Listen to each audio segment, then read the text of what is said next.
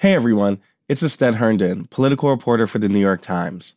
When I became a journalist, I made a promise to my readers, like the way that doctors take an oath to their patients. I committed to bringing the truth to light, no matter which party, business, organization, or person I'm reporting on. I have to be persistent.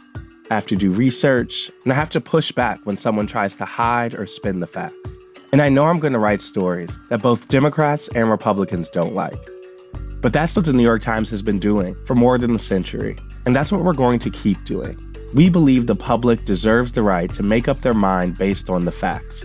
So if you want to support this kind of work, you can subscribe to the New York Times at nytimes.com slash subscribe. From the New York Times, I'm Michael Barbaro. Here's what you need to know today. On Monday, the U.S. Secretary of Defense ordered a new high level investigation into a 2019 airstrike in Syria that killed dozens of women and children. The airstrike was deliberately hidden by the U.S. military until it was uncovered by the New York Times.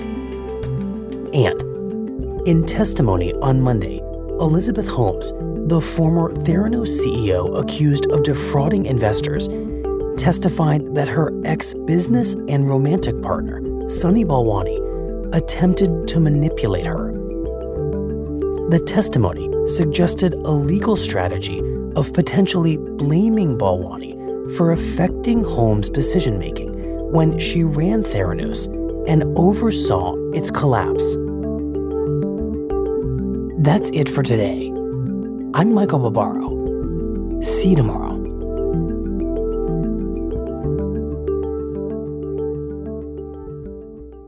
This podcast is supported by the Freedom from Religion Foundation. I'm Ron Reagan, an unabashed atheist, and I'm alarmed by the intrusions of religion into our secular government. That's why I'm asking you to join the Freedom from Religion Foundation, the nation's largest and most effective organization of atheists and agnostics working to keep state and church separate. Phone 1 800 335 4021, 1 800 335 4021, or visit the Freedom from Religion Foundation at ffrf.org. Ron Reagan, lifelong atheist, not afraid of burning in hell.